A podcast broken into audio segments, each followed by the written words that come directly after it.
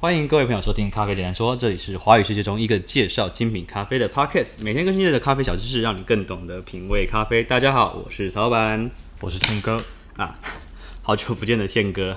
OK，哎啊，今天是礼拜四嘛，那我们今天的主题是拜访名家系列。那今天我们要，因为之前我们有一个听众叫 Zoe，哎，Zoe 很一直在问我们，一直在敲碗，就是关于高雄的咖啡店的。呃，跑店地图，嗯，对，那所以我们今天就来分享关于高雄的跑店。那其实我跟宪哥在高雄的，因为大家知道明草是在宜兰，高雄是在有点距离斜对角，哦，斜对角，对，所以是天涯海角了。然后我们比较少去高雄，所以高雄知道的店真的比较少。嗯，对，那我大部分知道的店都在台北、台中或者是花莲、台南。这几个点，真 的蛮好笑的，因为花台南跟高雄其实离很近，但是我大部分时间还是去台南为主。对，宪哥嘞？呃，我大部分去哪些店？我，我大部分还是去台北，台北然后跟宜兰这块，花莲花莲有去几家，嗯，但是从桃园以下的就比较少，因为交通工具的方，交通工具的方的关系。了解了解。OK，好，那我们今天要介绍的店，因为。上一次我去高雄是六月初的时候嘛，那那个时候就花了一点时间去，可是因为中间遇到下大雨，嗯、那时候高雄下非常非常大的雨，所以我那时候就就有点懒，所以就就只去了一间。对，那我今天这这集的主题我们会带到我去的那间店，还有就是一些我的愿望清单，嗯、对，我会把它丢出来，然后一起给你，就让你听完之后你可以自己去按图索骥。那呃这些店的名字我。等一下都会把它附在我们的那个附注的连接栏上面，让你自己去找，好不好？OK，好，那我们今天这这一集要介绍的咖啡店叫做 GAVA 改。对，你有听过 GAVA 改吗？没有，没有。哇，GAVA 改那么有名，你没有听过？我我我，好了，其实台湾很多有名的店，但是也就是咖啡咖啡这个产业蛮有趣，就是很多其实很有名的店，但是其实咖啡咖啡圈里面的咖啡店哦。它的普及率是低的，就是很小众，小众中的小众，就比较比较对这块有研究的人才会知道。没有没有没有，就是就连我们这样子每天都在做这件事情的工作人员，我们甚至有时候也会不知道哪个地方有什么店。了解。对，就是很多时候你其实花了很长的时间，甚至第一个你的邻居可能都不知道你在做咖啡店，你知道吗？就是你，你看你开店在这个地方开很久，然后你这条街上面的邻居可能。三年四年，突然走进来问你说：“哎、欸，你这边是开咖啡店啊？”我不知道是卖什么的这样。对，所以所以咖啡店在经营客群的时候，它是一个还蛮长的状态啦。对，那我呃，嘎法改这间店，它是它这个名字就很有趣。对，因为嘎法改这个字其实是在日本昭和时期的时候一个古代的名字。我不晓得，你没有听过？啊没有，我没听过。好，它是那个什么？它中文是什么？什么什么什么笔啊？反正我就只记得他的他的英文名字叫嘎法改。对，那呃，在日本古代的时候，他就是这个老板有趣，他就是在他他的店的特色就很像日本的咖啡空间。对，然后他有一个吧台，然后旁边有一些座位，然后后面有一个和式榻榻米这样子，总共就是大概二十来一个位置。嗯，对，那店里面主要出杯的方式是虹吸。其实我发现南部的咖啡大部分都是出虹吸为主，对，很有趣。就是怎么讲，不能说好喝的都出虹吸，但是虹吸的都蛮好的。这样讲也很奇怪，反正就是我我大部分去到的店都采用的是虹吸，很少用看看到手冲的店。对，就是可能这两年可能就不太一样，这两年可能就会出来一些新的店是用手冲的部分，但是。如果是说那种五年、十年以上的一些经典老店，在高雄南部的话，大部分还是红系为主。嗯嗯，你看像呃素有风，我很喜欢去的树有风，然后呃田在心，嗯、哦、对对，然后高雄的话嘎法改，对，很多人都是好像雅培师也是出红系的。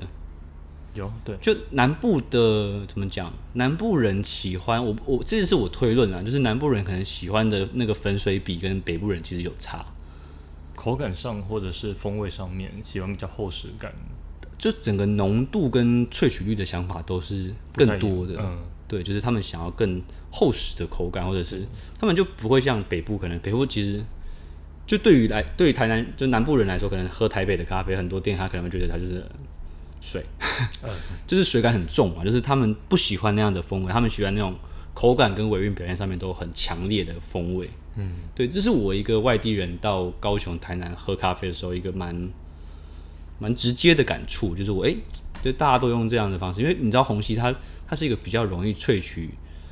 比较完整的一个系统，因为它它的粉是完全可以均匀的泡到水嘛，所以它就是一个很完整的的咖啡。那手冲的话，它就是可以去做一些修正，或者是说你可以拉很多层次出来去做变化的咖啡，所以就两个特性。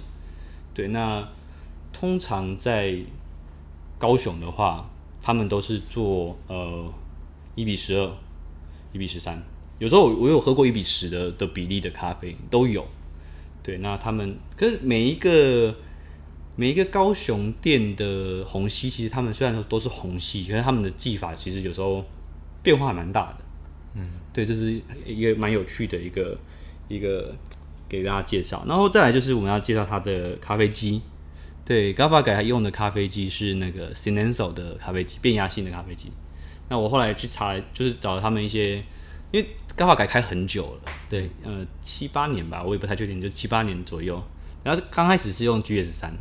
然后后面换 Cinenso，哦，对啊，反正就是它的机器都是选用那种可以去改变压力式的咖啡，调整度比较高一点。对，就是自由度比较高，嗯、然后可以去拉出一些专业专业的特性的咖啡出来，这样子。所以，呃，那时候我去我去 GAVA 改，我喝的主要是肯，我那那次只喝一杯，我喝肯雅，嗯，对，我觉得他肯雅表现非常不错。对，虽然嗯，我去的时候老板不在啦，对，老板是一个那个男生，他姓蓝，蓝。蓝蓝蓝色的蓝，哦，好像叫蓝启航吧，蓝蓝蓝先生这样。对，那我我我大概喝到一半之后，老老板才回来。对，所以我刚开始喝的时候是客那个员工出的，但我一直都很佩服，就是员工出虹吸这件事情。对，虽然我觉得就是以咖啡来讲，手冲员工能够把手冲煮的很厉害，这件事已经有点难度了。嗯，对，不能说不能说不可能，但是它是有难度的，就是你要让一个。就宪哥自己知道啊，就就训从训练到完全可以自己出杯，其实跟老板自己出杯这两杯还是完全不一样的东西。那要达到这样的层次，其实很厉害。当然，我们说就是做个样子这件事情是可以的，就是你你让一个工读生或者是让一个咖啡从业人员，然后在你面前闷蒸，然后注水，其实那个东西很简单，就是做出那个 SOP 流程是简单，但是你要让他可以。把你烘出来的豆子表现得很完整，这件事情其实是需要功力的。嗯，那我觉得手冲本来就是难，那甚甚至到后面虹吸这件事情，我觉得更难。对，因为虹吸它手冲咖啡，它其实你只要把水流练得差不多程度的时候，你基本上可以避免掉自己过萃。嗯，这件事是蛮容易，可是虹吸很容易就爆。对，虹虹吸是加热式，它的火源一直在下面，所以它很容易就是超过。那观察的观观察的东西更多，你包包括味道，包括颜色，然后你的火力调整那些都是。嗯，然后还有它的，因为手冲我们是控制水源嘛，那呃虹吸的话就是控制你的木棒的搅拌的状态。嗯，对这件事，那我觉得它的搅拌这件事情其实跟破杯侧的破渣其实是有一点异曲同工之妙了，嗯，我自己是这样觉得。对，好，那我那时候喝的肯亚，它就是虹吸出杯，然后我觉得它最特别的地方在于，第一个是它的甜度，嗯，做的很足。我觉得，我觉得南部的咖啡甜度都做的比，不能说不比北部好，但是让我印象深刻就是，哎、欸，南部的甜度很强，是比较厚实吗？还是它的强度比较够？不是，不是厚实跟强度比较高，就是喝完之后你嘴巴是甜的。哦，成哦，啊、嗯，就是喝完之后那种回甘的表现啊，或者是你喝白开水之后的那种表现，其实是。很强烈的，那北部的话，我大部分喝到就是香气很具体这样子，对，或者是很有层次感，呈现的方式不一样。对，就是一个我自己我自己观察出来的南北咖啡的一个特性。嗯，对对对对对。好，然后再来我们介绍 Gafa 改的，我想想看还可以讲它什么东西。呃，我自己是最喜欢它的那个合适啊，不过因为那天我我我其实是在打电脑，在工，同时在工作，所以我那时候就选择那个。比较比较能够工作的桌子，不然我很想去做它的合适，对啊。然后它的哦，还有一个要提到的东西，就是 GAVA 改是烘豆的常胜军，对，他有拿过全台湾就是台湾咖啡大师烘焙烘焙大师的第一名，国内的，哦，对，然后他也我我我看了很多资料，他也有去他有去比那个屏东的地区赛，也是拿第一名，就是这应该是比较前面的啊，就是他去那个那个有一个雾台还是三地门的一个比赛，然后他拿第一名，对，然后也蛮有趣，他好像二零一几年还蛮早期，他就开始去做 coffee review，然后那时候也拿了拿了不错的分数。对，所以呃，我觉得嘎法改的豆子，它的烘焙，就老板的烘豆功力，或者对他对烘豆的理解都是很强烈的，或者是他还蛮透彻。所以这些，我觉得大家可以去喝喝看它不同的豆子的表现跟它的演绎的方法。嗯，对，我觉得蛮有趣的。好，那嘎法改我们就先讲到这边，我看一下还有没有什么补充的。嗯，哦，他的磨豆机，用一台很冷门的磨豆机 M 三，你应该没看过。没有，我没看过实体。你知道 M 三吗？我听过，没看过实体。M 三其实有两个东西，M M 三有讲烘豆机，有一台叫 M 三，嗯，对，然后磨豆机有一台叫 M 三，大家可以上网查一下 M 三这台磨豆机，蛮有趣的，对，也不便宜啦。然后我自己是因为我我没有用 M 三，所以我不知道说 M 三它到底可以特别表现出什么东西。嗯、对，那我我看过比较冷门或者是比较就是那种职人中的职人，可能就是用那种 HG One 啊、EG One 啊这一类的磨豆机。那 M 三其实也是一台，我记得那个 Jackie Nana 也有。M 三这台磨豆机，嗯，对，好，那这部分是嘎法改的，提供 Zoe 做一个参考，也提供各位在高雄的朋友做一个参考，大家可以去喝喝看，然后私讯我，跟我给我一点回馈。那你们你也可以提供一些咖啡店的一些跑店的名单给我，那未来我们如果去的话，可以再做节目跟大家分享。好，那除了嘎法改之外，我这边手上大概有一二三是十间店啊，没有九间店，除了嘎法改的话有九间店，然后呃有比较可惜是有一间店收掉了。我先讲那间收掉了，大城小事，你听过吗？我，你真的对高雄完全零理解。我对，我只是一个就还没有交通工具的大学生。OK，因为我跟我跟我跟我跟那个宪哥有聊过，就是他好像人生中只去过，我只去过去高雄一次。对，那最近最近那个宪哥要环岛，那你环岛的时候，说不定可以再去找几间咖啡店喝喝看。有，我会去泡泡。好，那呃，我们先讲第一件大城小事。大城小事，大城小事我是我们的网友了，就是他一直有在 follow 我们明朝的 IG，然后我们也有在 follow 对方的 IG 这样子。嗯、对，然后我还没去喝过，他们就收掉了。对，哦、好可惜啊，转换跑跑道这样，也开蛮久的，就是六五六年吧，六七年这样子。对，然后据大家讲，就是他是卡布王，就是卡布奇诺超厉害这样子。嗯，对，然后他的就是大城小事，他的。他做很多的艺文活动，然后做很好像在盐城区，然后做很多的艺文活动，或者是一些呃艺艺术展览，或者是一些摆摊或市集之类的吗？不是讲座，我讲座在店内办很多讲座，或者是呃像画展那一类的。哦，对，所以它就是作为一个可能是当地的一个艺术中心的感觉。嗯，对，然后咖啡也是很也也不马虎啦，这样讲。对，那我我一直很想喝，然后我还没有排到时间，他们就收掉，来不及。不过那个原址他们有再重新开另外一间店，不是不是同样同一批经营者，就是换好像顶给其他的朋友吧，一样也是咖啡店，就是对对对对对对对。那我就不知道后面的状况了。对，不过我们也很期待说大城小事未来可能可以在哪边再开一间店店出来这样子，那说不定我们就可以去了。好，那再来再讲，我们先把意式类的讲完好了。在一间叫 Oracle，Oracle 你听过了吧？嗯，神域咖啡有我听过。然后 Oracle 好像有来过我们明朝，对，然后有有送我们贴纸，反正我们贴在我们的钢杯上面这样。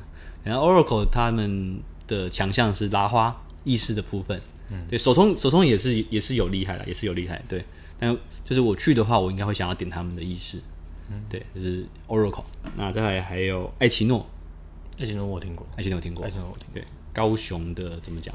直火界的第一把交椅，对，我听说他们的直火烘的很厉害，对，没有错，没有错。那就是他们之前还有办一个就是直火跟热风的讲座，嗯，对，很多人可能呃，我们的听众朋友可能有些人不知道什么叫直火，什么叫热风，我们这边先简单的帮大家科普一下，就是直火跟热风这个东西是我们在烘豆的时候的一种对于机器风格的界定，对，那简单来讲就是怎么样，呃，我们用用烤箱来比喻好了。烤箱有分那个旋风式烤箱，嗯，那就是热风式的。好，那还有 BBQ，那这两个风格就完全不一样嘛。那直火烘豆机它最大的特色就是它的那个锅炉上面有孔隙，然后它在烘的时候，火焰会透过那个孔隙去碰到咖啡豆，所以它会把咖啡豆在做的它会有一个内外色差变得很大，就是看咖啡豆的外外层是比较深色，可是浅层是比较浅色，嗯，它的风格，它的风味上面就会有很多的层次感跟强烈的表现。对，那热风式的话，它的洞是打在那个桶子的后面的，让那它火是不会直接碰到豆子。等于是加热空气，然后再去炫那个豆子。对对对，就是旋风式烤箱嘛。嗯、对，所以它的它的豆子就会比较温和，然后韵会比较长一点点。嗯，对。那大部分在市面上喝到的还是比较多是半热风、嗯、热风这一类的咖咖啡。那如果你你看到有人用直火机，通常他都会他都会标注它是直火，因为直火是一个很大的特色，因为它是可能就是百分之九十五里面百分之百里面的五帕左右。嗯。对，那艾奇诺，我觉得大家可以去喝喝看。我我自己很很想去喝啦，就是它直火界的，我觉得是南霸天，南霸天，南霸天。好，大家再来是那个三十六味咖啡，是三十六味瓶的那个，对，就是那个三十六味咖啡，那也是有自家烘焙，然后咖啡也是很强，手冲很厉害，嗯，对，然后呃也开蛮久的，然后我一直想去，对，然后还有哎，这还是村镇商行，听过吗？有，村镇商行。对，也是一个饕客吧，在在店里，在明朝来喝的时候，跟我讲说，哎，如果去高雄的话，要喝喝看村镇商行，然后再来呃黛西堂，嗯，没没听过黛西堂，对，黛西堂也是我一直很想要去的一间咖啡店，它也是它的单品，我也是想去试试看，然后再来是真心豆行，就真心豆行很厉害哦，真心豆行开了三间店哦，在高雄好像有三间店，对，大家可以去找真心豆行的咖啡。好，然后再来是一间，我觉得性质上面跟明朝有点像，叫做 ATTI 虫子的咖啡店。嗯，也就是他很喜欢，他他好像据称有一百多个滤杯吧，哇，一百多种，不是多个，多种滤杯。他很，他就是一个那种咖啡的学者了，我觉得相当有热情。对，就是他他研究每一种滤杯的特性，然后他很喜欢跟人家分享。所以那时候，所以在问我这个问题的时候，我就跟你讲说，哎、欸，去 ATTI 就对了，去找那个老板叫虫子，你可以问问看他关于咖啡的东西，他我相信他一定会很疯狂的跟你介绍。我们可以找一天员工旅游去高雄跑出我的店，跑所有店有点痛苦，有点辛苦了，不能说痛苦了啊。对，你要几天呢、啊？三四天左右吧，可以。三四天跑跑几间？大概啊，七八间左右。我觉得可行呢，我觉得可以。那我们七月来，感觉是蛮好玩的一个活动。不然就环你环岛的时候，我们跟你去啊。我到高雄，然后你们就开始到高雄。对啊，对啊，反正我们开车一定比你走路快啊。那倒是。对啊，你可能你你你看你是走逆时针还是顺时针？反正你从台南走到高雄，或者从屏东走到高雄的时候，你跟我们讲，我们就去啊。对，好。对啊，然后找个找个四天，我们去喝喝看，这样子，然后我们就可以来做节目了。了解。好，然后再呃，看看卧龙。卧龙它是，它以前是工作室啊，后来还有开店，然后这是在那个好像一那个高雄有一间很很高的办公大楼的底下，这样我有去过，对，他们是，然后我印象很深刻，他是用 Speedster 的咖啡机，对，然后他的拿铁跟手冲都很厉害，嗯，对，那时候有去喝，然后那时候他们就老板也很有趣，老板也是像我这样子，很喜欢选一些冷门的品种的咖啡豆，对，我在他们店里面喝过 Cedra。哦，那我们店之前上的那种，对对对，没有不同不同支，但是也是 Cedra，也是厄瓜多的 Cedra，就很少可以在其他店家看到的豆子。就是我很少看到烘豆师会主动选 Cedra，嗯，因为 Cedra 不好卖，对，不是说它不好喝，就是它需要介绍，那需要介绍这件事情就很很吃客人的喜好，嗯，对，好，那还有一间叫小提，小提咖啡，你这个你要去，小提咖啡很酷，小提咖啡是一个阿姨在经营的，哦，就是它它是那种。怎么讲？有点像北部台北的蜜蜂咖啡，或者是那个明星咖啡馆，就是很老很老那种吃茶店、日式吃茶店的风格的咖啡店。嗯，对。然后老板、老板娘还会煎煎荷包蛋给你吃。哦，好帅啊！啊，很酷很酷。你可以去找小提咖啡。对，我原本那天要去吃他们家早餐的。嗯，他们还有卖早餐。嗯嗯。哦，好厉害。对，就是那种用腮红煮咖啡，然后很老式，然后你会看到很多人在里面看报纸。哦，好棒哦。对，然后好像。好像可以抽烟吧，我不太确定，因为以前的日本咖啡馆是可以室内抽烟的。嗯、对，我不太确定啊。对，好，大概就是这样子，总共九间给大家分享一下，就是，哎、欸，其中我大概去过八间啦，然后另外几间我是想要很想去的店。那大家如果去过的话，也可以在底下留言或者是分享给我们听。哎，OK，好，那这一集的部分我们就录到这边，感谢大家收听，我是曹板，我是谦哥，好，我们下期再会，拜拜，拜拜。